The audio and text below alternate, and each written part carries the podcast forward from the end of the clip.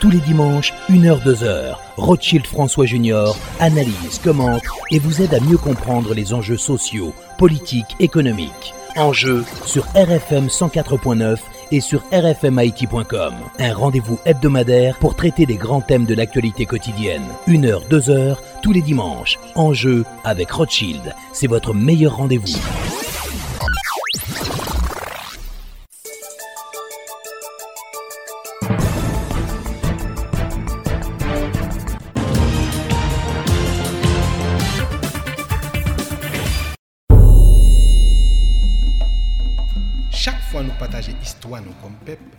Nous nous honorons mémoires ancêtres nous. Les comme ça, c'est pour nous faire avec fierté. Parce que l'héritage qui était pour nous sans pareil. C'est nous, comme peuple. C'est peut-être ça, dans la Banque centrale, sous chaque billet good ou bien pièce monnaie nous mettons en circulation avec photos ancêtres nous, yo, nous baillons plus valeur. Et puis, nous exprimons nous comme un peuple fier, solide et qui est responsable. Jodi a, nous devons comprendre que chaque fois nous maltraitons un billet ou soit une pièce monnaie, c'est histoire pays nous avons chiffonné. C'est peut-être ça l'important pour nous servir bien avec l'argent. Pas ployer, pas chiffonner, pas chirer, pas mettre au côté qui mélange avec de l'eau, ni gaz, ni aucun autre matériel liquide. Pas quitter au côté pour prendre poussière, pour yo pas. Len kembe l'argent propre, nous voyons pi bon image des pays. Nous éviter l'État dépenser trop l'argent pour imprimer l'autre billet avec pièce monnaie. Pas maltraiter billet good nous souple. C'est image pays en protéger. C'était un message BRH, Banque Centrale Pays d'Haïti. Est-ce que autant de Kaisa produit saucisse, salami à kodok Li télé pour haïtien mettre ensemble pour faire une usine comme ça Bay peuple la sali désiré bon An prodwi lokal bi bon kalite Karisa An ingredyan panti epis lokal Karisa Karisa ba ou manje a fiyate nasyonal Karisa Oh oh, ven karisa pi bon kalite Karisa Epi ou gote yon fwa pa mande rete Nou monte nivou Kalite vyan nou ap manje Yon fason Go ki bon pou la sante Karisa se yon koupay lokal kote Haitien ap travay pou Haitien nan respect ak lan moun pou peyi li. Karisa se yon izin ki fek fin monte e ki ap van vyan de hot kalite Tan pou sosis moukanye Karisa, odor Karisa ak salami Karisa Disponib nan tout boutik, market, restoran, kay tout grosis nan tout peyi ya. Karisa, bon apeti Haiti Chak tam stres te man vi fon ti relaxo. Man vi trip mez me ti mo man pa mo Pou feeling pou mka santi pi nice Pralon kom il fò Tèt blanche lan fèm bien kouy Kom il fò Tèt joun nan mwen men gouy Kom il fò Depi bezwen bien pase Son kom il fò pou mralè Kom il fò Pralon loy kom il fò Sou lot bagay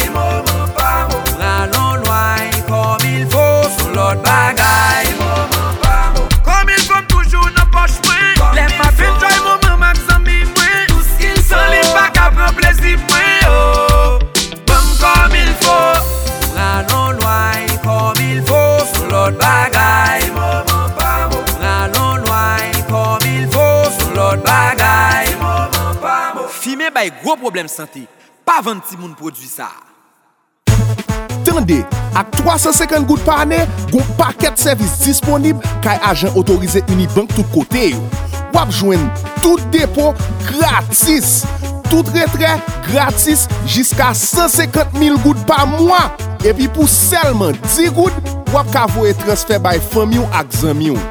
Moun ka presevo la, pa men bezwen peye yon pias. Depi li gen kat tout kote pal la, servis la rele, transfer sou kat.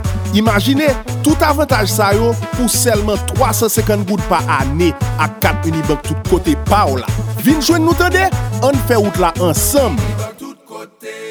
Pou plis informasyon, rile nan 22 99 22 00 ou bien fe etoal 555 10.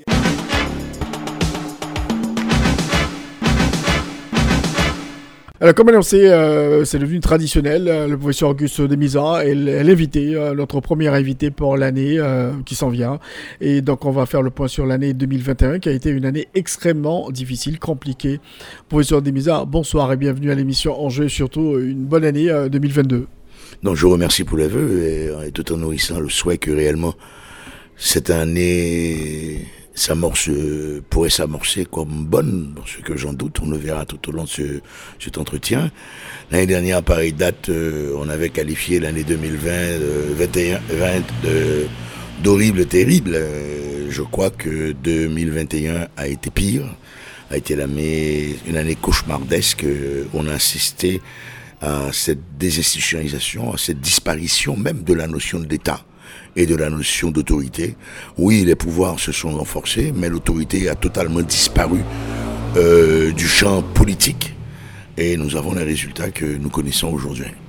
Alors, le début de l'année 2021 a été très difficile avec euh, notamment euh, ce mouvement de contestation du mandat du président de la République. Pour les membres de l'opposition, le chef de l'État devrait partir le 7 février euh, 2021, mais pour Jovenel Moïse, qui sera euh, assassiné en juillet, donc euh, son mandat allait prendre fin le 7 février euh, 2022. Et donc, ça a été euh, le début de l'année à annoncer tout ce qui allait se passer euh, durant euh, toute cette période. Bon, je crois que il faut signaler, c'est l'incohérence même de ce pouvoir PHTKiste, parce que euh, avec euh, la révision constitutionnelle sous la houlette du président Préval, on avait prévu euh, la création du Conseil constitutionnel, en, mise en place pour résoudre ce type de problème et interpréter la Constitution. Euh, ça n'intéressait pas du tout M. Martelly, ça n'a jamais intéressé non plus d'organiser des élections, donc ce qui nous a, qui n'a fait que qu'accroître euh, la disparition même de l'État.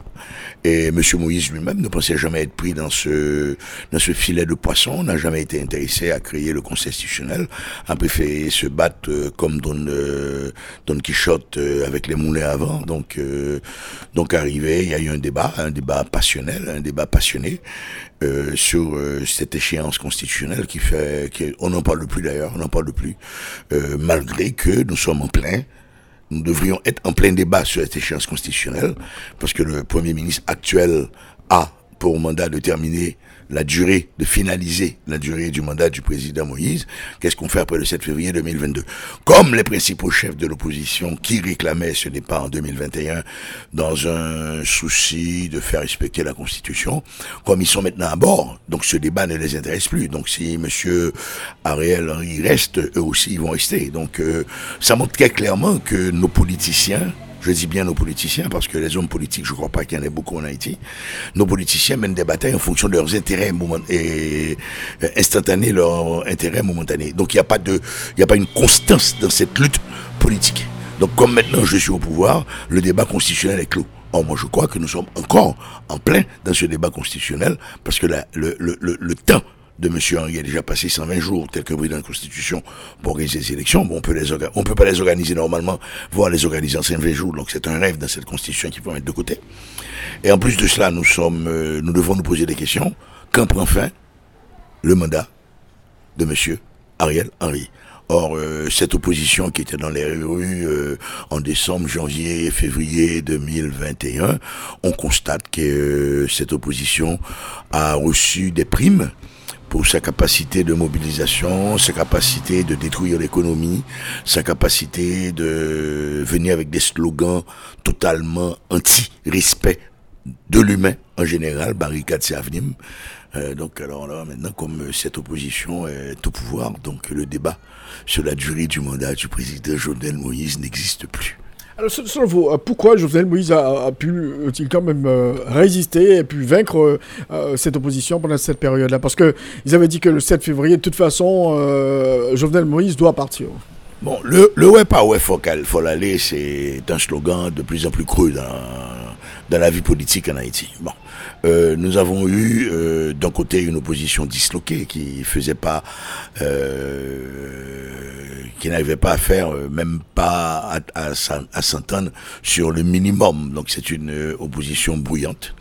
Et je crois que supportée par certains secteurs financiers très lourds, parce que dès dès 2018, on a senti qu'il y avait une rupture entre les bailleurs de fonds de M. Moïse lors de la campagne, entre les profiteurs des largesses de M. Moïse entre euh, de, en 2007-2018. On a senti qu'il y avait quand même une, une fêlure dans cette armure et donc, euh, c'est normal que M. Moïse s'est retrouvé dans une situation où il devait jouer aux pompiers, aux pompiers du, aux pompiers d'urgence. Euh, tout pompier là pour l'urgence, mais également c'était l'urgence urgentielle.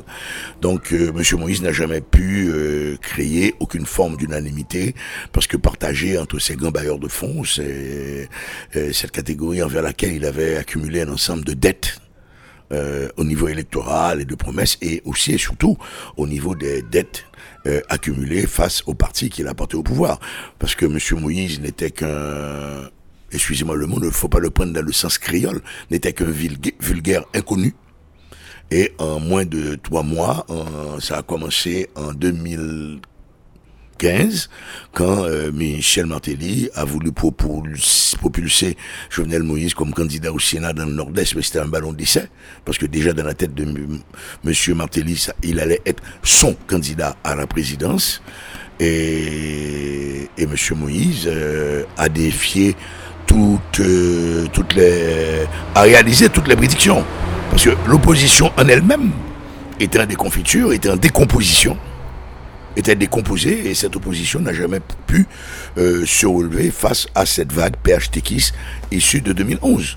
D'ailleurs, on l'avait vu au lendemain même des élections de 2011. Monsieur Martelly avait réuni tout son, toute cette opposition déjà en décomposition à l'hôtel Caribé. Pendant qu'ils se battaient à l'intérieur pour savoir ce qu'ils allaient dire, Michel Martelly avait déjà son char dans la rue. Il est monté sous son char, il est sorti. Il y avait des maillots roses à distribuer partout.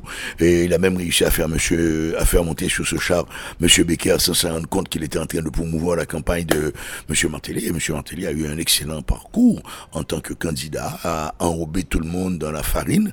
Euh, en Haïti, on aurait dit ça d'une manière différente, mais on va pas utiliser ces mots sur FM, on les laisse pour d'autres médias.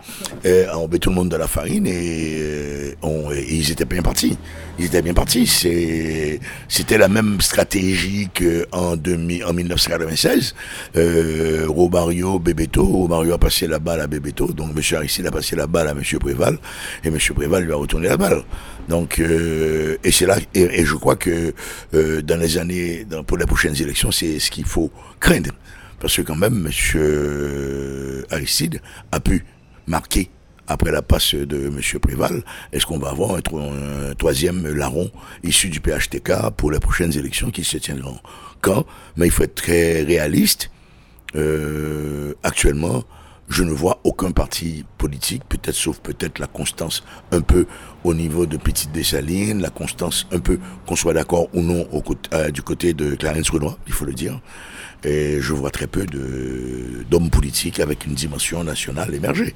Mais, ce qu'on a pu constater aussi euh, dans le cadre de ce mouvement déclenché euh, pour contester le mandat du président de la République, on avait assisté à une, sorte de, perte de poids de, ce mouvement euh, de l'opposition qui n'arrivait pas à réunir la grande foule dans la rue pour faire partir le, chef de l'État.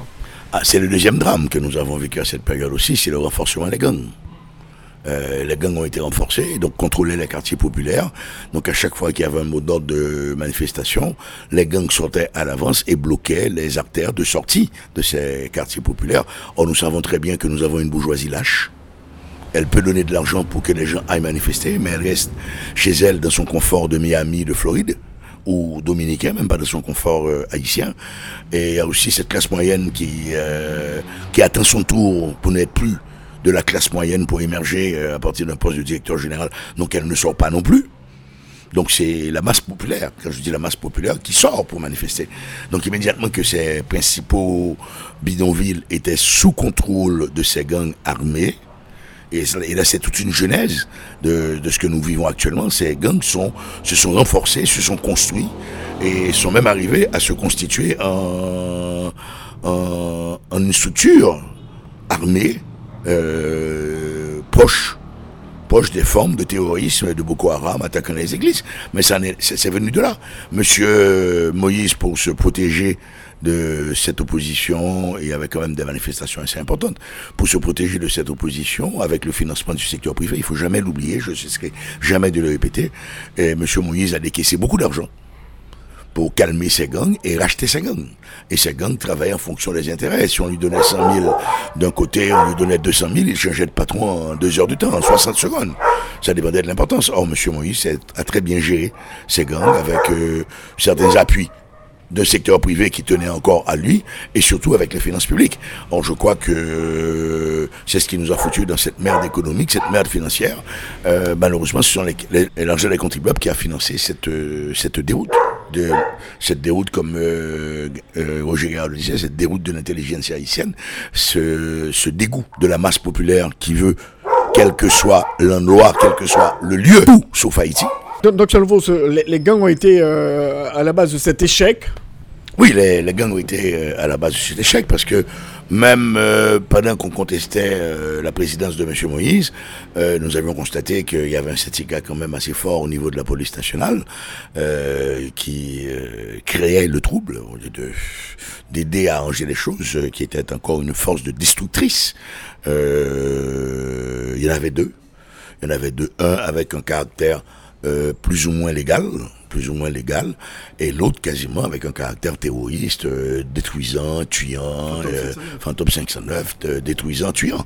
Donc, en voyant ce, cette image défiler en boucle sur la chaîne de télévision, que des individus habillés en policiers brisaient, détruisaient, et, en bon et en bon français crasaient euh, tout ce qu'il y avait comme symbole de l'État. Donc euh, les gangs aussi se sont dit, bon écoutez, si on fait la même chose, on va avoir plus que...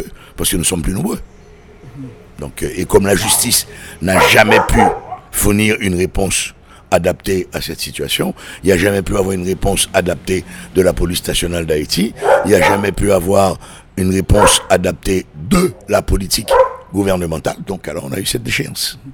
Alors, effectivement, les gangs, ils ont dominé euh, toute l'année 2021 euh, jusqu'à date et c'est extrêmement grave ce qui se passe avec euh, le dossier des gangs, général famille alliés et autres. Bon, je crois que les gangs ont commencé à dominer bien avant 2020. Donc les, gangs se sont renforcés, se sont structurés. Et ils sont devenus un corps organisé avec un capot de tout capi. Et il y a eu, ils ont développé cette capacité de défier l'autorité de l'État et de défier la société dans sa totalité, dans son entièreté. Bon, et ces gangs ont sont arrivés à un moment, voyant qu'ils pouvaient tout faire, ils étaient utilisés, financés et par le secteur privé, parce qu'il ne faut pas oublier que dans la majorité des commerces, paient ces gangs pour avoir leur sécurité, ça tout le monde le sait, mais tout le monde a peur d'en parler. Donc à chaque fois qu'ils voulaient plus d'argent, ils faisaient une menace, donc ils obtenaient plus d'argent. Nos consommateurs, on payait un peu plus pour pouvoir payer à ces gangs, et le pouvoir aussi, pour avoir cette paix de rue face à ce mouvement d'opposition, payait aussi. Donc ils ont accumulé beaucoup d'argent. Et pour moi, ils ont pris conscience de leur pouvoir. Ils ont pris confiance de leur pouvoir, et à partir de là, ils se sont dit, ah, nous pouvons faire ce que nous voulons. Il n'y a aucune force de police, il n'y a aucune volonté au niveau politique pour que la police les arrête. Il n'y a aucune volonté au niveau du secteur privé pour que ça cesse. Euh, donc à partir de là, euh, donc ces gangs sont devenus tout puissants, euh, je pense dès 2019, mais avec moins d'arrogance. Maintenant, c'est non seulement la puissance, mais aussi l'arrogance. Et, et, pour moi, je l'avance depuis tantôt six mois, huit mois, on n'a plus à face de nous des gangs armés, on a des groupes terroristes. Immédiatement qu'il y a des territoires qui sont occupés, on attaque les églises, on attaque les écoles, on attaque les institutions fondatrices de la société on n'est plus dans le banditisme. On n'est plus dans le banditisme, on est dans le terrorisme. On tue à l'aveuglette. Il euh, y, a, y, a, tant de jeunes, il y a tant de gens qui sont morts, que ce soit à la Croix des Bouquets, que ce soit au centre-ville, que ce soit à Martissant, n'en parlons pas de cette catastrophe. Donc, euh, ils tirent sur des autobus sans, sans, sans sommation. Donc, c'est pas un acte de banditisme. Le bandit a intérêt à protéger ses, clients. Alors là, on voit très bien que ce sont des gens qui sont là pour créer la terreur et qui sont financés quelque part. Parce que, parce que notamment les victimes, euh, elles disent, écoutez, euh, vous êtes en train de tirer sur les autobus qui transportent. Euh, des gens du, petit peuple comme vous. Bon, ils sont, ils disent très souvent qu'ils défendent, qu'ils défendent le petit peuple, euh, mot que j'aime pas beaucoup, mais on va l'utiliser parce que c'est le mot le plus courant. Et ils disent qu'ils défendent les intérêts de cette majorité silencieuse, de cette majorité exploitée. Mais eux, qu'est-ce qu'ils font de cette majorité? Cette majorité qui est obligée d'abandonner leur résidence, cette majorité qui est obligée de tout abandonner, cette majorité qui se retrouve en permanence à organiser des enterrements, cette majorité qui est obligée de vivre à la belle étoile, cette majorité qui mange mal, qui vivait déjà mal. Et je crois que après le séisme de 2010, il y a une phrase qui m'a hanté longtemps dans une chanson avec des artistes français, c'est quand Charles Aznavour disait ils n'avaient déjà rien et ils ont tout perdu. Donc euh, euh, voilà, c'est moi j'étais horrifié de voir le sourire narquois du directeur général AI de la police nationale que lors d'une entrevue on lui a dit quand il a répondu euh, cyniquement Gonaïve, pas menti ça. Bon, ça montre quoi là? Je sais pas. Je sais pas. Euh, je ne connais pas Monsieur LB, euh, mais je trouve que c'était la quintessence du déni du droit à la vie du peuple du peuple haïtien. Alors, professeur Demesa, euh, on, a eu l'histoire des gangs quand même, les gangs qui ont bloqué le pays avec, en bloquant le, terminal Varo pour la distribution des produits pétroliers. C'était, c'était terrible, les hôpitaux qui n'arrivaient pas à fonctionner. Il y a beaucoup de questions sur le blocage des terminaux et particulièrement du terminal de Vareux. On n'a jamais compris pourquoi il n'y avait pas d'essence dans le sud. Parce qu'à partir du terminal euh, de Thor, euh, il ne devait pas y avoir de problème pour approvisionner les terminaux de, du sud, les, stations du sud. Bon, au niveau du terminal de Vareux, euh, posons-nous la, question. Il y avait une première, il y a eu une tentative à un moment et on a débloqué l'ambassade américaine en premier lieu, euh, a été à Vareux, est sorti avec cet enquête rempli et a même pas un pétard rouillé qui a éclaté. Bon, première preuve que on peut se poser la question euh, comment se fait-il que l'ambassade américaine a pu y aller? Quelle force armée dispose l'ambassade en Haïti pour pouvoir contrôler toute cette zone? Donc cette zone a été contrôlée par la police nationale d'Haïti pour que l'ambassade puisse aller prendre ses 5 ou 6 tankers qui a, donné aux hôpitaux, à certains hôpitaux et a rempli ses réservoirs. Et s'est dit, moi, ça me regarde pas, débrouillez-vous, bon petit, petit sale nègre haïtien, entre vous. En deuxième lieu, il y a eu cette tentative, je crois, il y avait à la tête le commissaire, l'inspecteur général au commissaire Paraison, qui a contrôlé la zone, et à ce moment, les tankers ont commencé à sortir. Et malgré tout, il y avait la pagaille au niveau des stations d'essence. Euh, il faut se poser la question sur les vrais enjeux qui se sont joués lors de cette crise d'approvisionnement des stations d'essence. Moi, je crois que l'État est complice. En, limitant la sortie en utilisant les gangs, on a pu justifier le gallon d'essence jusqu'à euh, 1000 gourdes. Donc alors, on, on, nous a habitués à acheter une essence au prix cher. C'est pour ça que la pilule a passé facilement, parce que les gangs n'ont même pas réagi. Les syndicats ont vendu la lutte syndicale pour une carte de débit, et ça s'est arrangé comme ça.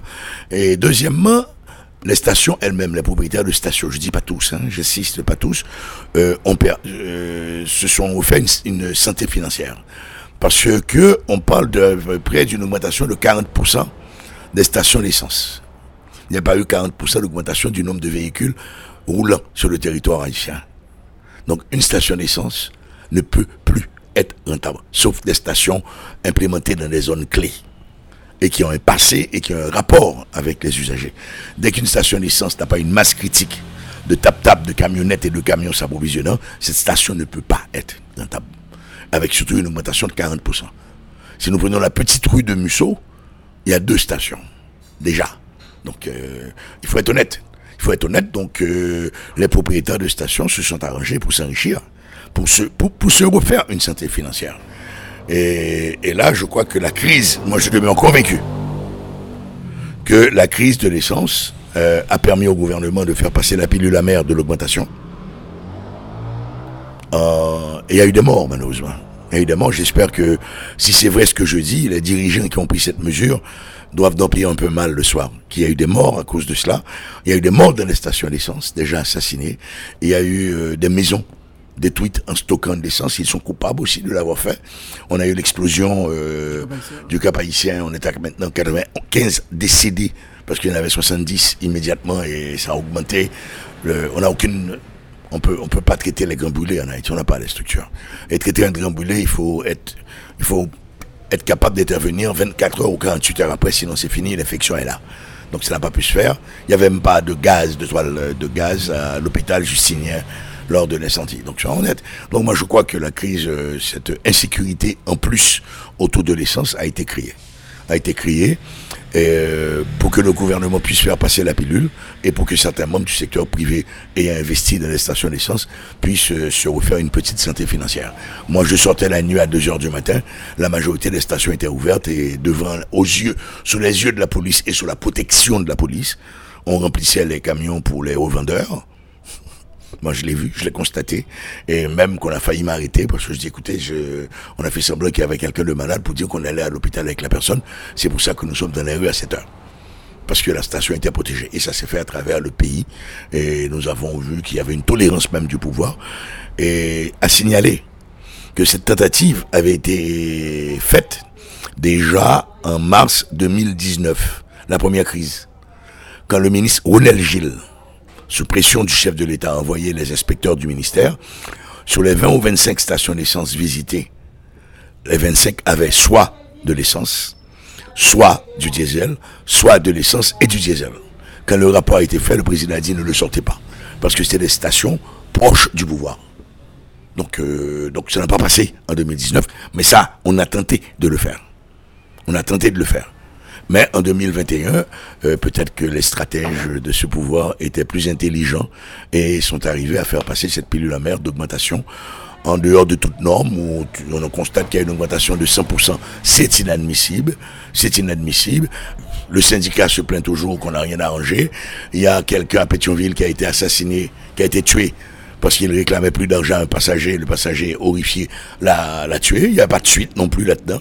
Donc nous sommes, euh, nous sommes dans un état de délinquants où il y a le terrorisme d'État et aussi le terrorisme des gangs.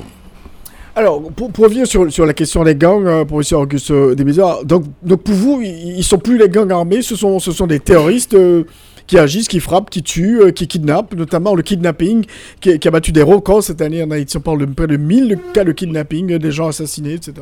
Bon, attendez, soyons sérieux. Si nous regardons, tant soit peu, Boko Haram au Nigeria, que fait Boko Haram? Boko Haram attaque les hôpitaux, Les écoles. les écoles, les institutions religieuses et tue sans sommation. Qu'est-ce qui se passe actuellement en Haïti? On attaque les écoles, on attaque les hôpitaux, on tue sans sommation. On n'attaque pas les banques, on n'attaque pas les grandes entreprises, sauf les, entreprises qui devaient quelque chose au pouvoir.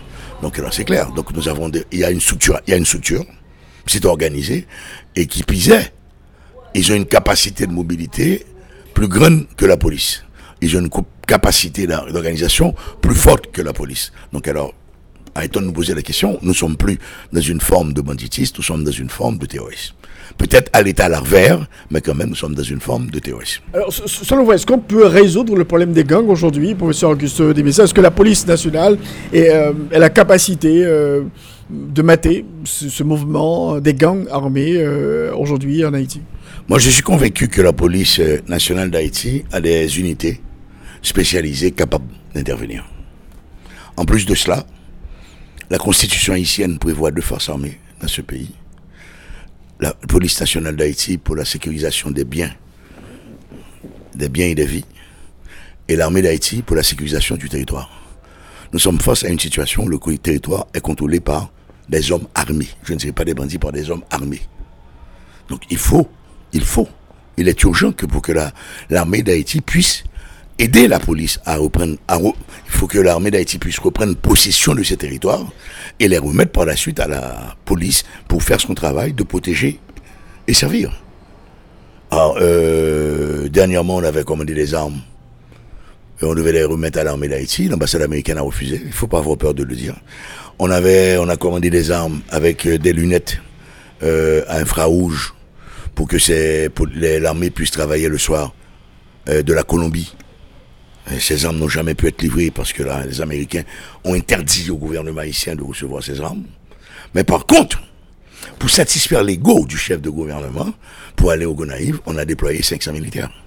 On ne peut pas déployer les sections militaires dans les zones où on tue, on pille, on viole, on détruit tout ce qu'il y a comme base d'une société, mais ces militaires sont déployés au Gonaïve pour satisfaire l'ego que euh, ça fait longtemps qu'aucun chef d'État n'a été au Gonaïve, aucun chef d'État n'a été à l'Arcaillet, aucun chef d'État n'a été au Pont Rouge, ni à, euh, ni à Marchand, euh, ni au Cap Haïtien, à Vertière. Donc alors, cette fois-ci, il faut qu'on y aille coûte que coûte. Pourquoi déploie-t-on l'armée maintenant? On ne peut pas déployer cette même armée à Martissan. C'est simple. Euh, le jour que, que des gens euh, du pouvoir, si les gens du pouvoir, malheureusement, il ne faut pas le souhaiter, tombent, comme euh, des porcs dans les rues, parce qu'un syndicaliste, jusqu'à présent, le cadavre n'a pas pu être enlevé. Ce sont les porcs qui ont dévoré ce syndicaliste. Est-ce qu'on peut réserver ce sort à un être humain? Nous sommes en pleine barbarie, c'est du terrorisme. Non, les morts, on peut même pas les enterrer, on peut même pas enlever les corps pour les enterrer. Donc la personne perd de foi. Et nous connaissons la culture de l'haïtienne, la culture de le culte du mort. Ces gens vont vivre où? Côte Namio. Côte Namio. Donc moi je crois que le pouvoir fait le choix de cohabiter pacifiquement avec euh, euh, ces terroristes. Et ils doivent avoir un intérêt quelconque là-dedans. L'intérêt c'est qu'eux ils restent au pouvoir. Donc il y a un silence mortifère. Euh, je crois que euh, Monsieur le directeur de médias, vous devez le savoir mieux que moi. De plus, en plus de gens ont peur de parler à la radio. De plus, en plus de gens, quand ils parlent à la radio, ils mesurent leurs paroles. Ils ont peur de dire.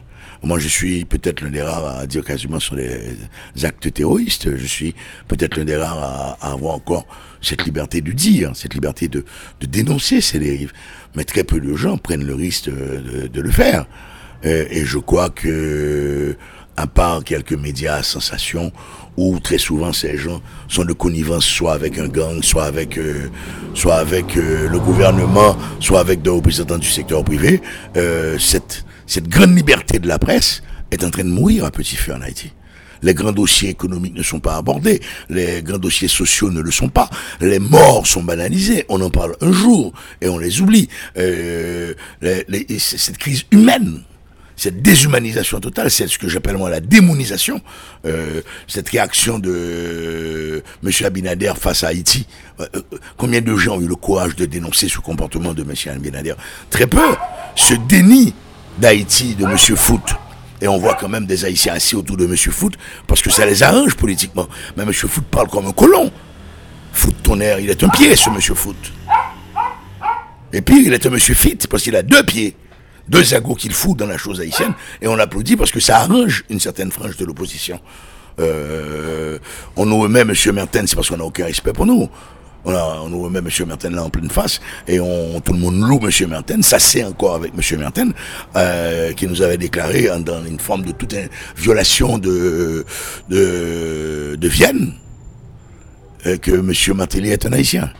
Euh, moi, je, ayant été diplomate à l'extérieur au Canada, il faudrait, un, que cette personne ait été accusée de quelque chose qui a un, que ce soit un tribunal qui demande à ce gouvernement de justifier la nationalité de la personne. Or, monsieur Merten l'a fait, et là, maintenant, tout le monde voit à monsieur Merten, un espèce de sauveur, un salvateur, un Christ, un nouveau Christ qui nous est né le 24 décembre, qui va nous aider à nous sortir de la crise. Non, non. Sortir de la crise, il faut que nous exigions de gouvernement de prendre les mesures qu'il faut. Euh, tout le monde le sait, mais personne ne le dit. Et je crois qu'en tant que, directeur de médias, en tant que journaliste euh, chevronné, vous avez plus de 25 ans dans la presse, je suis sûr que vous êtes en train de constater que la presse en Haïti devient de plus en plus bâillonnée. Nous sommes, nous sommes dans les, nous sommes au niveau de la presse, pour moi, dans cette tentative de libéralisation de la presse de les années 77-78 euh, de Jean-Claude Duvalier, ce semblant de libéralisation. Là, je crois que nous en sommes là, sauf encore quelques médias qui tiennent. La position de bizarre. L'événement le plus important, le plus quand même dramatique de cette année, ça a été l'assassinat du président de la République, Jovenel Moïse. C'est inimaginable ce qui s'est passé dans la nuit du 6 au 7 euh, juillet euh, dernier. Bon, euh, L'assassinat de quelqu'un en sa résidence, c'est déjà odieux. Maintenant, l'assassinat d'un président qui est censé être l'homme le plus protégé de quelle que soit la République, en sa résidence, en présence de sa famille, nous révolte. Nous, nous en même temps nous interpelle. Comment cela a-t-il pu se produire sans une très grande complicité et beaucoup d'argent dépensé? Et, et, je crois que, que M. Moïse, euh, l'attentat contre M. Moïse était programmé depuis fort longtemps. Ça ne s'est pas réalisé ni dans un mois, ni dans deux mois, ni dans trois mois. On n'a qu'à voir l'ensemble des ramifications, les noms qui sont cités, les policiers, euh, euh tout un corps policier impliqué, euh, Monsieur Parison, qui habite à, dans la région de la Croix des Bouquets, est arrivé en premier sur le lieu du crime. Les autres n'y étaient pas. Ils étaient soit à Pétionville, soit à Delma, soit à Thomasin. Ils sont arrivés après M. Parison. Euh, on voit très bien qu'il y avait énormément, c'était toute une chaîne de commandement, toute une chaîne de complicité. Et malheureusement, euh, il faut le reconnaître que cet assassinat est géré comme étant un simple crime de droit commun. Ah mais non, mais non, c'est un crime politique, c'est un crime euh, euh contre le contre la nation en elle-même. On peut reprocher tout ce qu'on veut à M. Moïse, mais il a été il a été, il a été assassiné en tant que président de la République. C'est une agression. C'est une agression contre la sûreté d'État. C'est un acte anti-souveraineté nationale. Moi, j'entends ces connards de l'opposition en train de dire, euh, de, de minimiser ce qui s'est passé. Moi, je trouve ça odieux. Je trouve ça odieux. Et bon, Monsieur Moïse, euh, il faut être très clair, euh, avait beaucoup d'amis en 2017 et à partir de 2018 a commencé à se faire des ennemis et des ennemis puissants.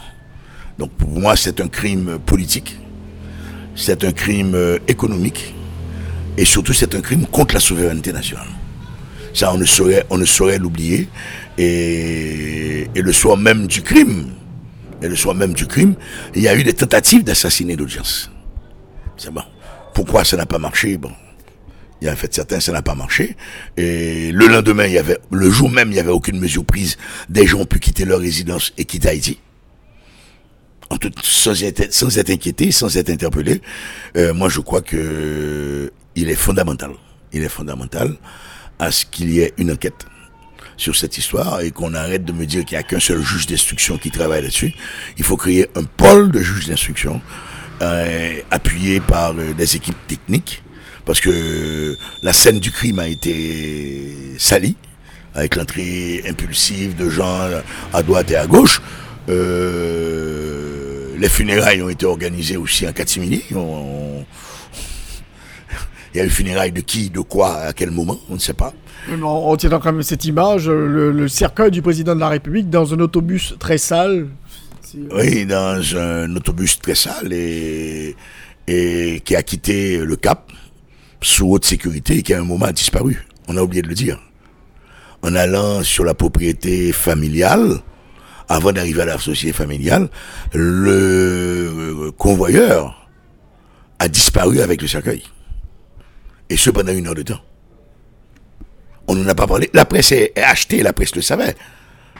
La presse le savait, la, presse est au courant, etc. Si moi j'ai pu avoir cette information, si quelqu'un est vraiment dans la presse et sur le terrain, cette personne doit savoir qu'à un moment, le, les policiers qui suivaient, euh, qui, étaient chargés d'avoir ce convoi funéraire, le, cet autobus a disparu du champ visuel de ces policiers.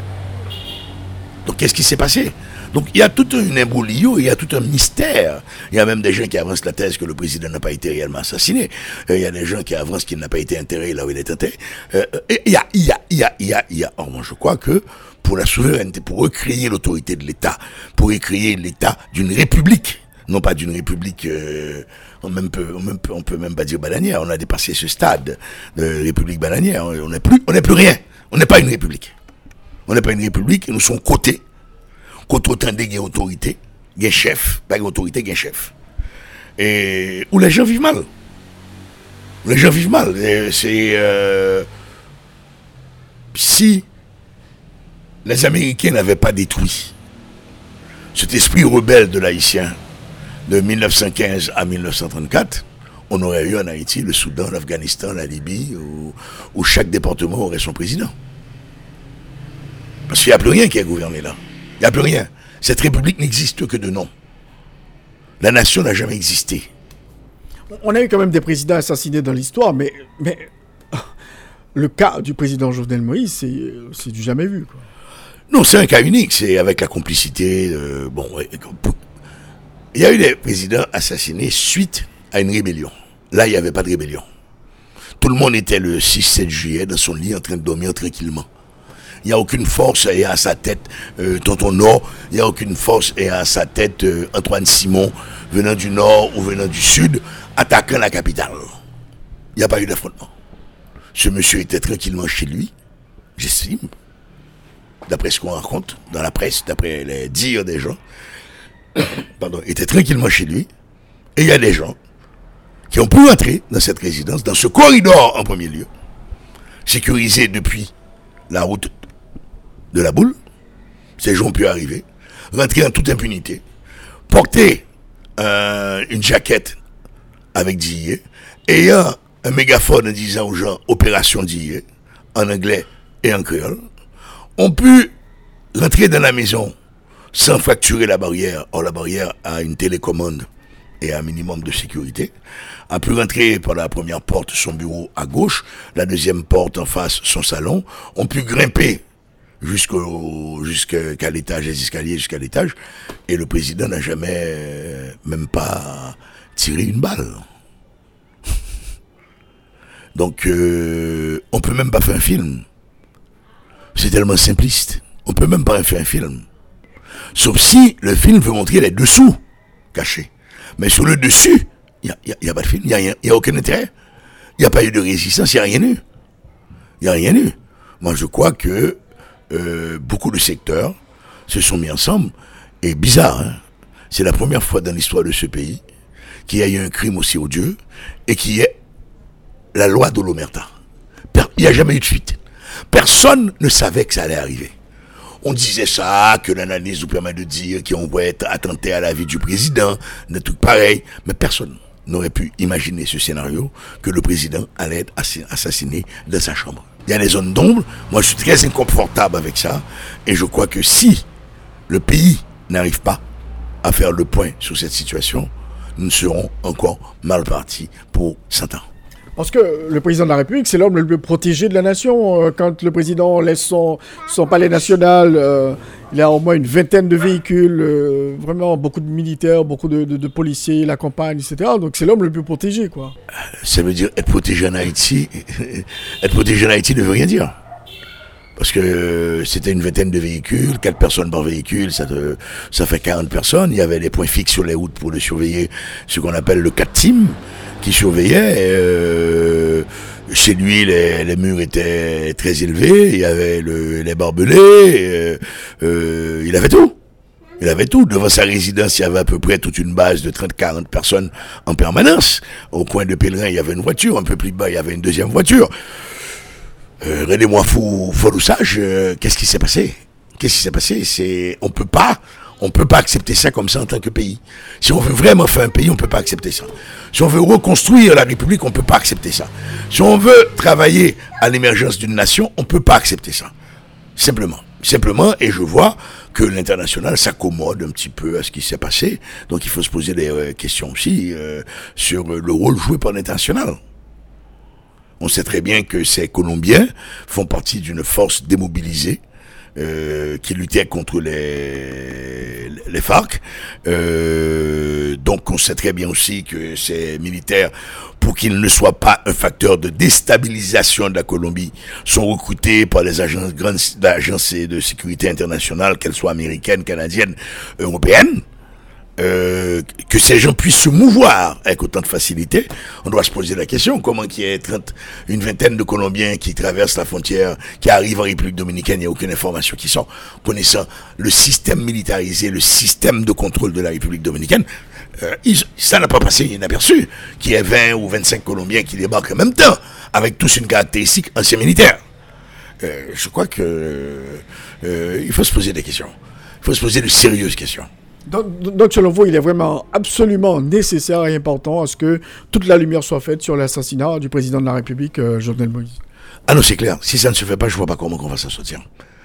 Euh, moi, si je deviens président de la République, je demanderai de me construire une maison en acier. Et je monterai dans un hélicoptère, on me déposera sur le toit de mon bureau, je descendrai avec David blindé. Avant que quelqu'un rentre, on va le fouiller de fond en comble.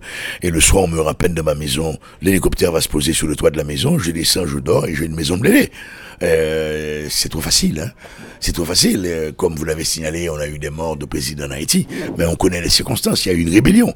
Là, il n'y a pas eu une rébellion. Il n'y a pas eu de rébellion, il y a eu euh, comment qualifier ça? Il y a eu une intrigue, il y a eu et ça, ça c'est. Et, ce qu'il y a d'étonnant, les non-concites viennent de secteurs différents. Pasteurs, Ougans, policiers, militaires, hommes d'affaires là-bas, hommes d'affaires ici. C'est énorme, c'est énorme.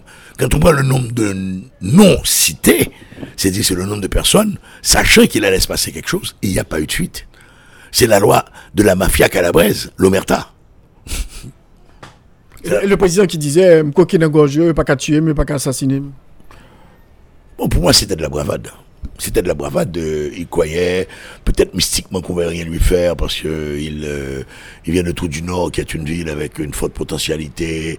Régulièrement, des chez Bœuf fait distribution pour Québec président au pouvoir. Bon, il y a toujours ça, hein, tout ce côté mystique des présidents haïtiens pensant que les lois peuvent les garder au pouvoir. Euh, sa femme vient de Port-de-Paix avec Villocamp, pensant qu'on avait les forces mystiques. Euh, à une période en 2018 ou en 2019, on avait enterré sept chevaux vivants à travers la République pour constituer une force mystique euh, absolue autour du président. Euh, moi, je ne conteste pas ça. Mais une chose certaine que le ciel ne peut pas te garder au pouvoir si sur terre tu ne travailles pas pour garder le pouvoir.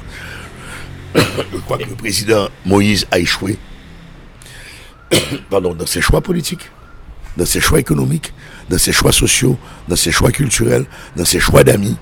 Donc il a conduit le pays à sa faillite par ses choix aberrants. Euh, on ne peut pas manger. Vous me dites, vous allez me donner l'électricité, avec quoi je vais payer cette énergie? Je ne peux pas avoir de l'eau pour boire, mais vous allez me donner l'électricité. Qu'est-ce que foutre avec cette électricité? Et moi, connaissant le monsieur Moïse, Jovenel Moïse, il se battait pour qu'Haïti fasse le virage vers l'énergie renouvelable. Et subitement, monsieur Moïse était convaincu qu'il fallait utiliser l'énergie fossile.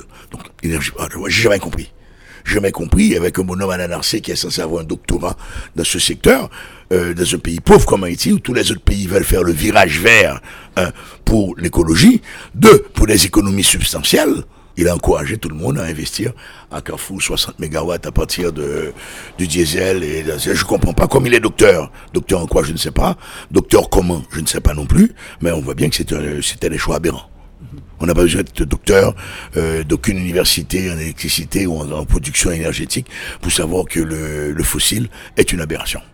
Alors, dans, le cas de l'assassinat du président Jovenel Moïse, euh, euh des mises on peut dire que les agences de renseignement, donc euh, rien n'a fonctionné. on sait très bien que l'argent des services de renseignement sert simplement à enrichir ceux qui gèrent cet argent. Il n'y a pas de service de renseignement.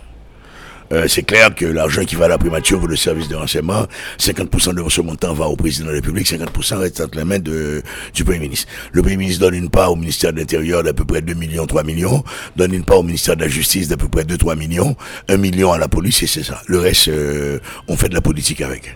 Or, la meilleure politique, c'est de commencer par soi-même. Euh, un Premier ministre pas besoin de voler l'État. À 60 millions de fonds de services de renseignement mensuels, un Premier ministre n'a pas besoin de voler l'État. Même s'il donne 30 millions au président, il lui reste à peu près 20 millions pour lui. S'il passe un an comme Premier ministre, ça fait de 50 millions de gourdes. De 50 millions de gourdes, c'est de l'argent. Et du bel argent. Alors, pour que toute la lumière euh, puisse se faire sur l'assassinat du président de la République, est-ce que vous pensez que la communauté internationale devrait aussi aider, comme euh, il y a beaucoup de gens qui suggèrent qu'il y, a une, commission d'enquête internationale Êtes-vous de cet avis? Il n'y aura jamais de commission internationale parce qu'il faut se poser des questions sur euh, le rôle de l'international. Ne va plus se faire sans une forme d'acceptation de l'international. L'international peut-être n'a pas donné ni feu vert ni feu rouge, mais l'international devait être quoi euh, ces va-et-vient incessants, ces échanges de communication, on sait très bien que les services de renseignement internationaux captent des messages de certaines personnes. On ne peut pas me dire qu'il n'était que l'international ne savait pas qu'il se tramait quelque chose. Où étaient-ils les, les conseillers du président de la République? Euh, est-ce que M. Moïse avait des conseillers ou avait des risques avec? J'estime que les principaux conseillers du président de la République sont plus volubiles, volubiles et plus critiques depuis l'assassinat du président. avant tout ce que le président faisait était bon Est-ce que le président était intéressé à avoir des conseillers?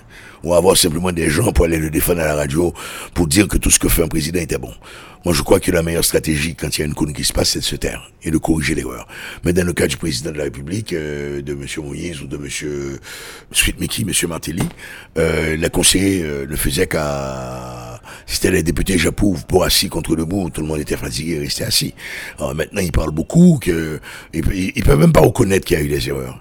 Euh, que ce soit au niveau des choix économiques, euh, personne ne peut venir me justifier là qu'il fallait ce choix avec l'énergie fossile euh, où le baril peut passer en un jour de 30 dollars, 70 dollars, 100 dollars. Tu peux avoir aucune, on ne peut avoir aucune prévision économique parce que ce marché ne dépend pas. Bon, là, on a une tendance baissière parce qu'il y a une reprise avec Omicron. Donc, on, dépend maintenant d'un virus sur la consommation. Les gens bougent moins, donc on vend moins, etc. Donc, euh, on peut pas se baser sur ce type de prévision. L'ensemble des grands pays essaient de faire le virage euh, vers le, tout euh, renouvelable. En Haïti, on a fait le contre-choix d'aller vers le fossile à nouveau. Euh, la République dominicaine, c'est quand même euh, des centrales de thermiques. C'est aussi euh, même des études pour une centrale nucléaire. Bon. Nous, nous sommes encore au niveau du diesel, de, même pas du mazout, hein, du diesel, parce que quand il y a du diesel, on peut voler le diesel des centrales pour les vendre sur le marché. Euh, moi, je crois que tant aussi longtemps qu'il n'y aura pas une entente pour faire le point sur l'assassinat du président Jovenel Moïse, ce pays ne pourra pas sortir du chaos. C'est inévitable. Pour moi, c'est inévitable. C'est un postulat. C'est pas une analyse. C'est un postulat. On peut pas, on pourra pas s'en sortir. On va aller de violence en violence. Il y a un calme, euh, à part les gangs, il y a un calme, euh, un calme apparent au niveau de, de la classe politique parce que les gangs font le sale boulot. Mais immédiatement que si on arrive à neutraliser les gangs, ah non, on va avoir la violence politique à nouveau. On va avoir à nouveau la violence politique. Alors, que- que- quelle est la véritable leçon à retenir, selon vous, monsieur Demisa, de l'assassinat d'un président de la République euh, en fonction? Euh, Pardon. La première leçon euh, moi, que je voudrais dire, elle est anthropologique, elle est sociologique. C'est que quel que soit le- au poste que vous accédez, n'oubliez jamais qui vous êtes. Deuxième leçon, ne vous associez pas avec des groupes d'individus qui constituent un clan. Le pouvoir de Martelly est un pouvoir clanique, avec des cercles concentriques. Or, je ne crois pas que M. Moïse était ni du premier siècle, ni du deuxième siècle, ni du troisième siècle. Il était un choix stratégique. Euh, un petit peintre au pouvoir, on ne pouvait pas avoir un Caroli mulâtre. Il fallait un petit nègre. Et je dis bien un petit nègre, un négrion, pour être dépendant. D'ailleurs, euh, et je remercie, je félicite, malgré mes divergences avec Madame Antoine, son courage de dire oui, que Madame Martelly avait bien dit, c'est domestique nous lier. Elle a confirmé. Au moins, euh, elle est remontée d'un cran dans le peu d'estime que j'ai pour elle. Bon, elle est remontée d'un cran. Ça montre simplement que M. Moïse, dans le jeu d'échecs, n'était même pas un chevalier, était un pion. Un pion qu'on sacrifie. Et donc on l'a sacrifié. On l'a sacrifié et la première leçon, c'est de dire, n'oubliez pas d'où vous sortez et ne rentrez pas, non, Tintin, sous pas Tintin ou même. Il y avait le clan Martelly, les proches des proches et les différentes couches concentriques. Monsieur Moïse n'était pas de cette couche concentrique. Il était un épiphénomène dans le sens kantien. Donc on voulait l'utiliser et on, on a qu'à s'en rendre compte. Euh, le premier gouvernement de Guy Lafontaine, est-ce qu'il avait un ministre dans ce gouvernement? J'en doute. Le deuxième gouvernement avec Jean Risséen, est-ce qu'il avait un, un, ministre dans ce gouvernement? J'en doute. Il a fallu attendre le gouvernement de M. Joute avec euh, M. Dorneval, ministre de la Défense, que je connais, qui était un ami de M. de Moïse. On parle de Rockefeller Vincent comme ami de M. Moïse, j'en doute. J'en doute. J'en doute, M. Rockefeller Vincent, euh, peut-être est devenu à accepter Jovenel Moïse comme patron en cours de route, mais celui qui l'a amené au poste de ministre de la Justice n'était pas M. Moïse. Donc euh, il fallait s'attendre à ce qu'il y ait une destruction. Il était, il s'était engagé avant même qu'il soit élu président, dès sa désignation comme euh, candidat à la présidence, M. Moïse était engagé dans une lutte contre la mort. À partir du moment que vous ne respectiez pas les données de base du contrat, le clan vous mange. Mais à l'avenir aussi pour un président de la République, le, prochain président qui sera élu, donc il faut vraiment des, ajustements en matière de sécurité. Et c'est toute une remise en question de la sécurité du président de la République. Euh, donc, euh, quand vous y pensez quand même avec l'assassinat de Jovenel Moïse. La première erreur de M. Moïse, quand il a, il y a eu ce premier contingent des forces armées, un président, la sécurité est assurée par une force spéciale, la sécurité présidentielle dans tous les pays, mais aussi par l'armée. Quand on voit M. Biden, quand on voit M. Macron, on voit des gens costumés. On ne voit pas les militaires. Les militaires ont une autre culture par rapport. Les militaires trahissent moins vite. Les militaires abandonnent moins vite. Parce qu'il y a une autre culture, la culture militaire. Euh, je crois aussi que le prochain président, quel que soit le dispositif, le dispositif de sécurité, doit penser à, la, euh, à, résoudre les problèmes de la majorité. Si M. Moïse avait tant soit, peu, tant soit un appui populaire, il n'aurait pas pu être assassiné de cette manière. M. Moïse est arrivé au pouvoir comme un épiphénomène, il a été assassiné comme un épiphénomène. Donc euh, c'est logique que le prochain président qui arrivera, qui sera le serviteur d'une petite minorité qui s'approprie du pouvoir politique et d'une minorité qui s'approprie des richesses nationales, connaîtra le même sort. Alors, professeur Desbezas, l'année aussi a été marquée par le séisme euh, du 14 août euh, dans la région sud du pays. Et après, on a eu euh, le cyclone Grasse. Et donc, ça a été catastrophique pour les gens de la région sud. Bon, moi, je dirais pas, c'est pas le séisme qui a créé cet état catastrophique. C'est la gestion de l'État. Si on fait une petite rétrospective, on a eu Mathieu en 2016. Il n'y a pas eu le cyclone en 2017. Aucun cataclysme. Il n'y a eu aucun cataclysme en 2018.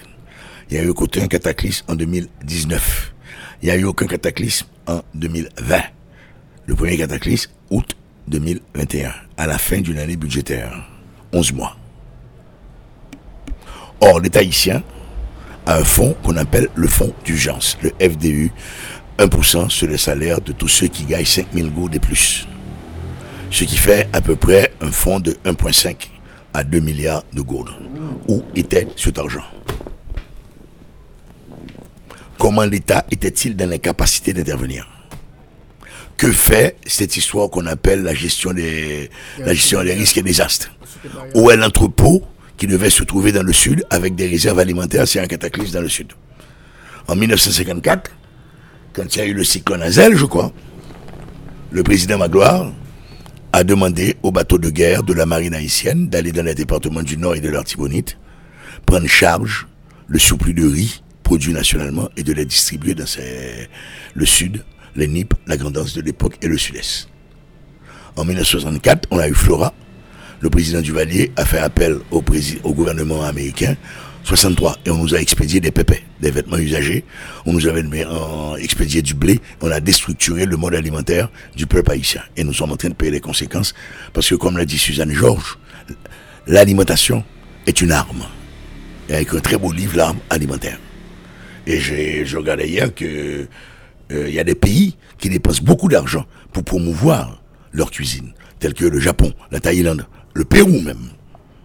Si on appelle la, la géogastronomie, la diplomatie gastronomique. Moi, je crois que les structures sont défaillantes, les, les, institutions ont été détruites parce que le peu d'argent, l'argent qu'il y a dans ces institutions disparaît à d'autres fins mettez-moi directeur général de la gestion des risques et des as au ministre de l'Intérieur, un milliard de gourdes au niveau du FDU, 2,8 milliards à 3 milliards dans le compte du CFGTD. On nous devons près de 26 mois de salaire aux mairies, de transfert de fonds aux mairies, dans le système de péréquation. Mettez-moi ministre de l'Intérieur dans, dans 6 mois clair.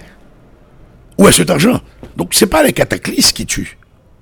On a vu qu'au après le 14 août, il y a eu des cataclysmes dans d'autres pays du monde. Un mort. Pas de mort. Très peu de dégâts matériels. Même les bâtiments d'État tombent.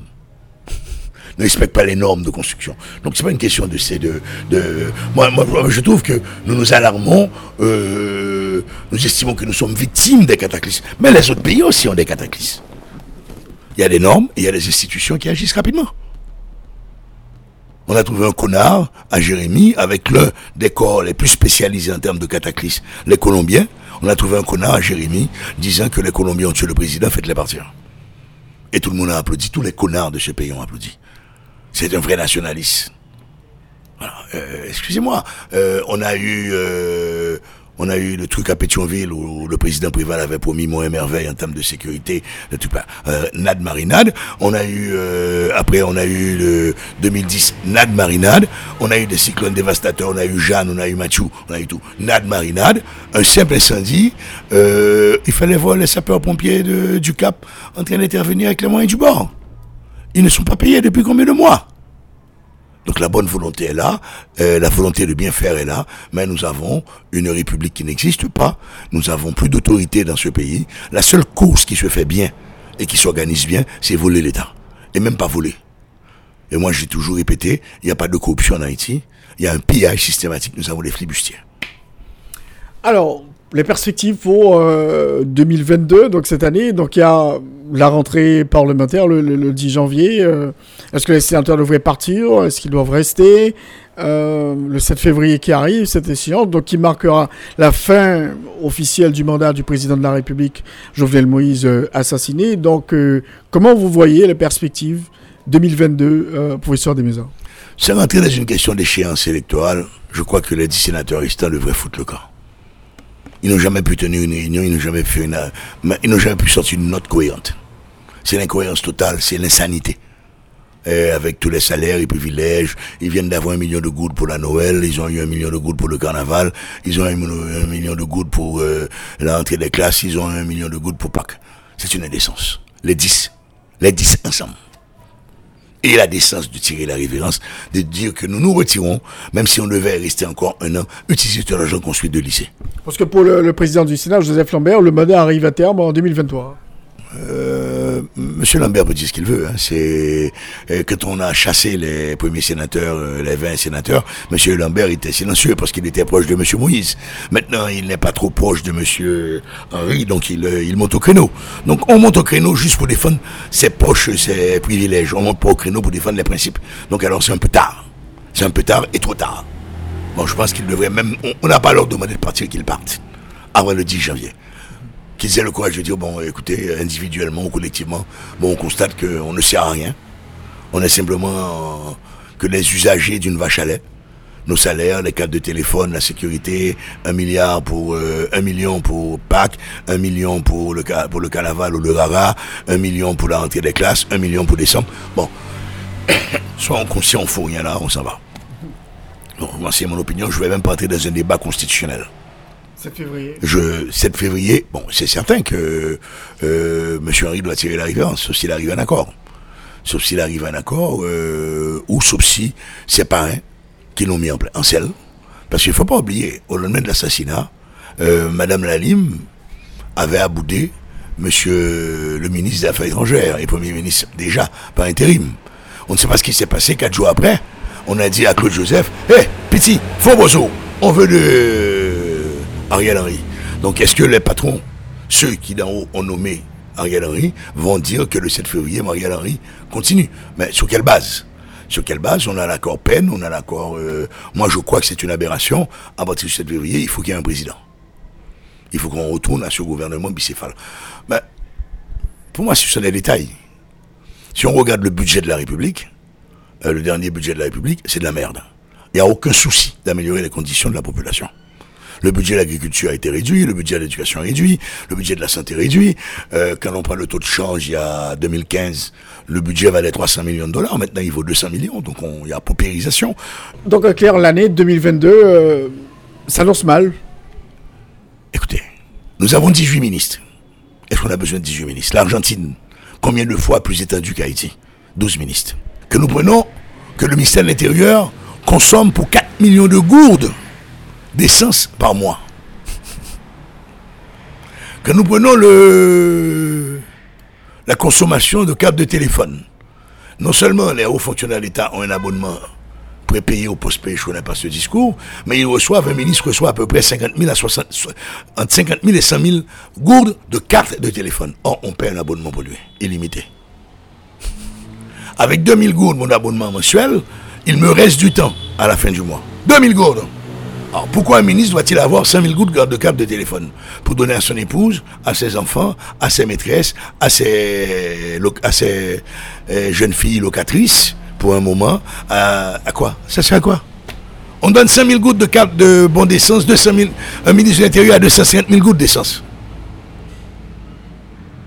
Où va-t-il pour utiliser 250 000 gouttes d'essence? Soit le vendre pour l'arrondi fin de mois, soit le bas mine. Donc il nous faut une, politique restrictive des dépenses gouvernementales, pas des dépenses d'État. Les dépenses d'État doivent augmenter. Deuxièmement, l'OMRH ne font rien. Sous Martelly, on est passé de 60 000 privés en Martelly, on est passé de 60 000, 70 000 fonctionnaires à 90 000. Maintenant, nous sommes presque à 100 000. Qu'est-ce qu'ils foutent? Rien. Dans la majorité des ministères, il faut le dire, il y a au moins 20%, 10%, en 10 et 20% de zombies, de gens qui vivent à l'extérieur qui ont un chèque. De 10 à 20%.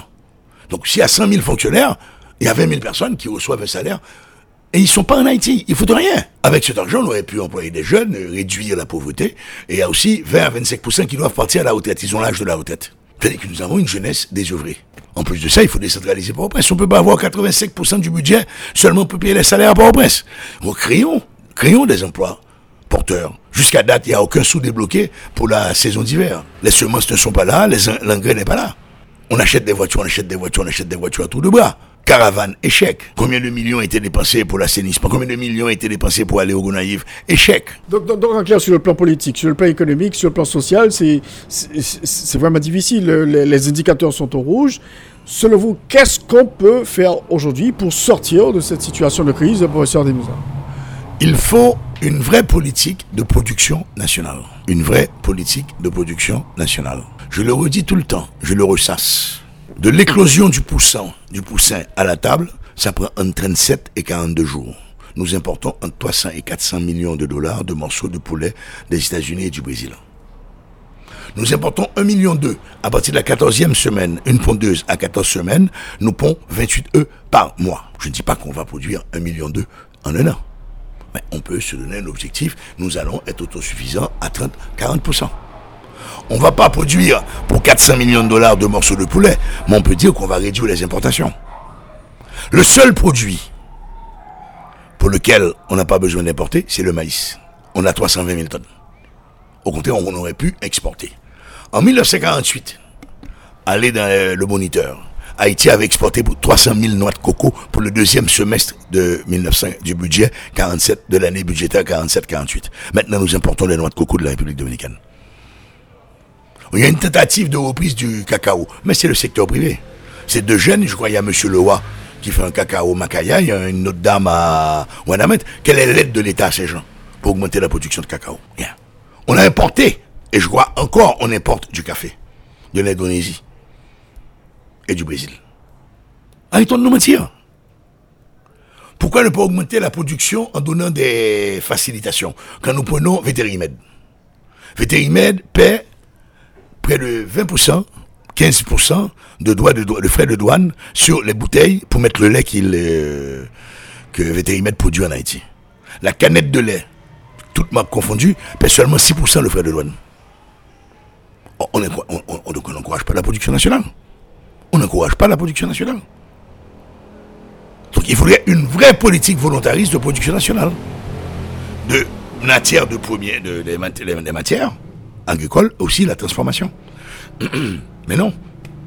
Quand on parle de cette diaspora qui se vante qu'elle veut aider Haïti, mais si chaque, si les 100 000 familles, euh, en guillemets, vivant à l'extérieur, achetaient un pot de confiture de chadec, ou d'abricot, ou de citron, ou de ananas pays, mais ces firmes vont travailler 24 heures sur 24 pour pouvoir répondre à la demande.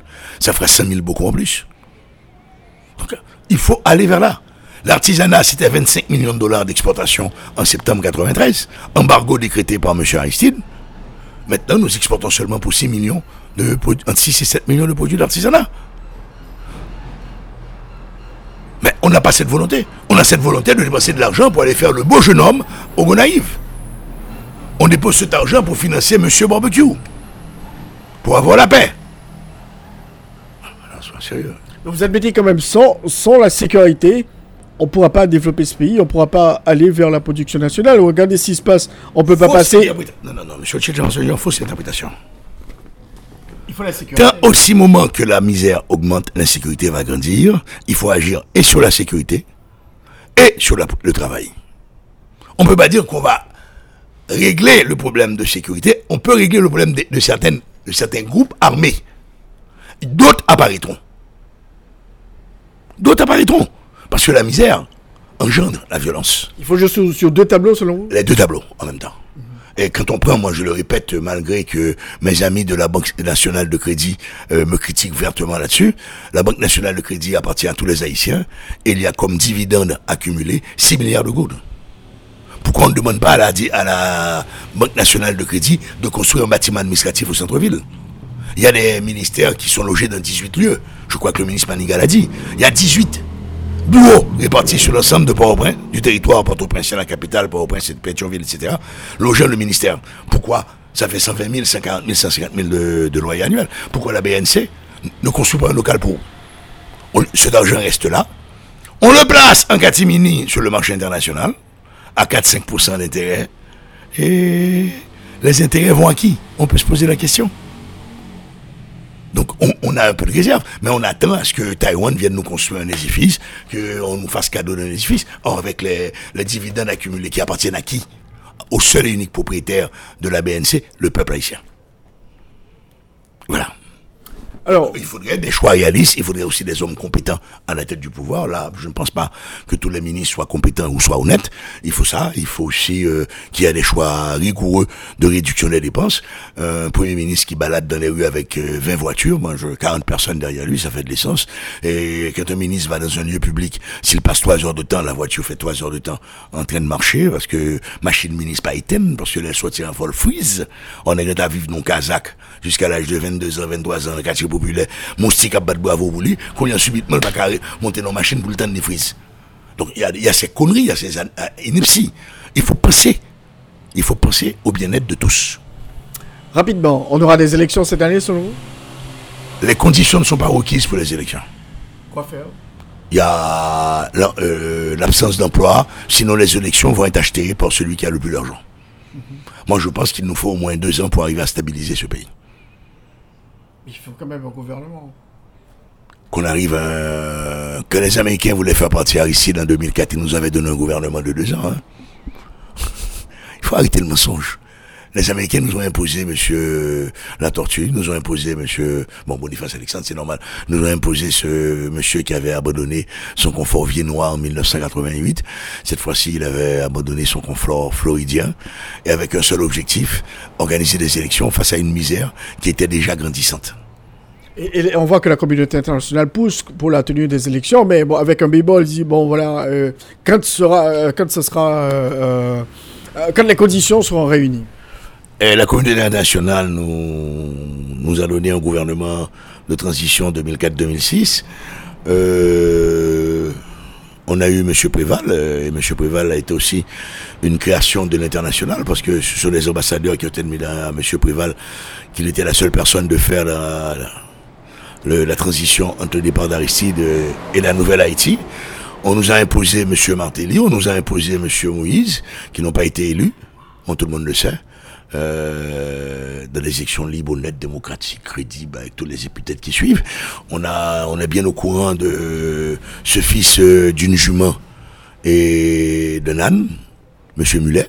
C'est ça, Mulet, c'est le fils, le croisement entre une jument et un âne, ou un étalon avec une, avec une ânesse c'est ça, et qui nous a imposé et qui a même menacé M. Préval de l'embarquer à bord d'un avion de force. Nous l'avons eu, on a fait venir M. Despont Toto qui n'a rien compris dans le jeu. On a eu M. Monsieur Moïse avec 500 000 voix, avec beaucoup d'argent dépensé et la peur, et les gangs ont été utilisés durant ces élections pour empêcher les gens de sortir pour aller voter. Et c'est là le début de la force crescendo des gangs en Haïti, les élections de 2016. Faut pas l'oublier. Donc, euh, il nous faut un deux ans de stabilité avec un gouvernement, avec des gens honnêtes et avec des objectifs simples. Avec des objectifs simples, simples, voire simplistes. Est-ce qu'on peut pas produire plus de bananes? On importe pour 10 millions ou 30 millions de bananes. Est-ce qu'on peut produire pour 5 millions? Est-ce qu'on peut se dire en deux ans, on va planter 100 000 cocotiers de façon à réduire notre dépendance par rapport aux à la République dominicaine? Est-ce qu'on peut dire qu'on va aider des jeunes avec des crédits à 3% au lieu de les donner seulement aux gros patrons dans l'agriculture à 3% garanti par la Banque centrale, garanti par la BNC pour produire plus de poulets. Donc réduire les 400 millions? Donc on va avoir une pression moindre sur le dollar. Les prix vont peut-être baisser en travaillant dessus. On n'a qu'à enlever les frais de douane sur le sur le soya. On n'a qu'à enlever les frais de douane sur les produits euh, phytosanitaires pour l'élevage de poulets.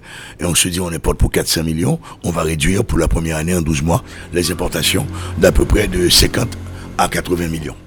Les œufs, 1 million par jour, on va produire 400, 400 000 œufs, 400 000 œufs ou 200 000 œufs. Il faut une ferme, euh, simplement il faut quatre fermes, comme celle de monsieur Yuri La Tortue. Et il y a monsieur Lambert qui a commencé aussi une ferme. Bravo monsieur Lambert. On va faut bon me dire le tout. À Jacques euh, il faut voir avec les autres comment qu'on peut créer. Il y avait un, monsieur qui avait une très belle ferme qu'il a perdu lors du tremblement de terre, lors de Mathieu en 2016. Euh, il faut demander aux sénateurs d'arrêter de rentrer les produits euh, euh, euh avicoles de la République dominicaine hors taxe parce que les sénateurs qui sont sur la frontière de euh, Fort Libert, de Wanamet euh, jusqu'à Ansapit font entrer ces produits en taxe. Il faut qu'on produise, euh, disons qu'on va faire du Nord-Ouest un territoire indépendant d'importation de, de, morceaux de poulet. La même chose pour Jérémy, loin. Après, on rentrera graduellement pour arriver à cette indépendance. Le secteur avicole en République dominicaine, c'est près de 200 000, 300 000 emplois. En Haïti, c'est 6 000 emplois. C'est 6 000 emplois. On a deux gros, deux gros producteurs, trois gros producteurs, c'est Ilé Haïti, euh, Haïti Boileuse et monsieur La Ferme La Tortue. Alors. Donc, donc, il faut vraiment agir pour que l'année 22 euh, puisse euh, devenir, euh, je veux dire, meilleure quand même. Quand même Arrêtons les discours creux. Arrêtons de se battre contre les moulins à vin comme Don, Don Quichotte. Je dois aller au Gonaïve. L'argent Gonaïve, là, que vous dépensé 40-50 millions de gouttes là, témoin, par 2 millions 5, 50 millions, euh, 50 millions, t'as bon 20 ferme de poules de 2000 poulets. Et au bon après 42 jours. Alors pour terminer, professeur Augusto Debeza, quel message pour euh, les différents secteurs, les secteurs clés de la nation en ce début d'année 2022 Arrêtons de nous mentir. Arrêtons de nous mentir et faisons les choix cohérents. On ne produit œufs, on ne produit poules, on ne produit haricots, on peut avoir de certaines choses qu'à quatre écoles de haricots. Il faut des, des embourber les, rizières de l'artibonite où le, le, la superficie cultivable se réduit chaque année à cause de l'embourbement. C'est les qui a poussé là-dedans. On ne faut pas sérieux. On augmente la production du riz en Torbec. On ne peut pas être 2 tonnes 5 à travers le monde. C'est 8 tonnes, 7 tonnes à l'hectare. Nous sommes à 2 tonnes 5. Développons les petites zones risicoles dans la Grandance, Roseau, Coteau, Dame-Marie, Jérémy. On produit du riz là-bas aussi. Améliorons la production, augmentons le rendement. Et la plaine du Nord, on fait du riz tout. On va descendre, on va descendre pour arriver euh, euh, Cavaillon.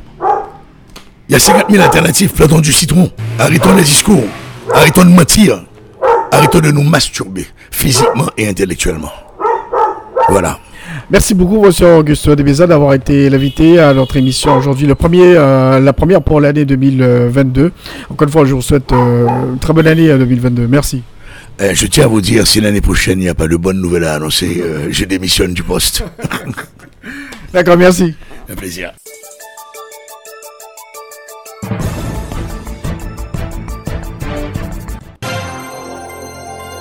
tous les dimanches, 1h-2h. Rothschild François Junior analyse, commente et vous aide à mieux comprendre les enjeux sociaux, politiques, économiques. Enjeux sur RFM 104.9 et sur rfmit.com. Un rendez-vous hebdomadaire pour traiter des grands thèmes de l'actualité quotidienne. 1h, 2h, tous les dimanches. Enjeux avec Rothschild. C'est votre meilleur rendez-vous.